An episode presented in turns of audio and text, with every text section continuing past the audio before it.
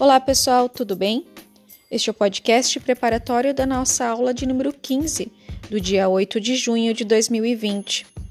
Então, o que veremos nesta aula?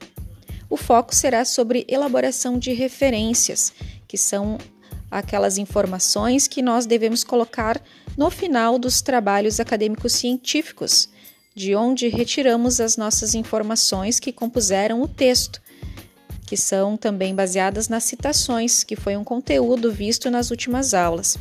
Nesta aula, então, vamos ver algumas propriedades desta NBR ABNT 6023, que é a norma sobre então a elaboração das referências.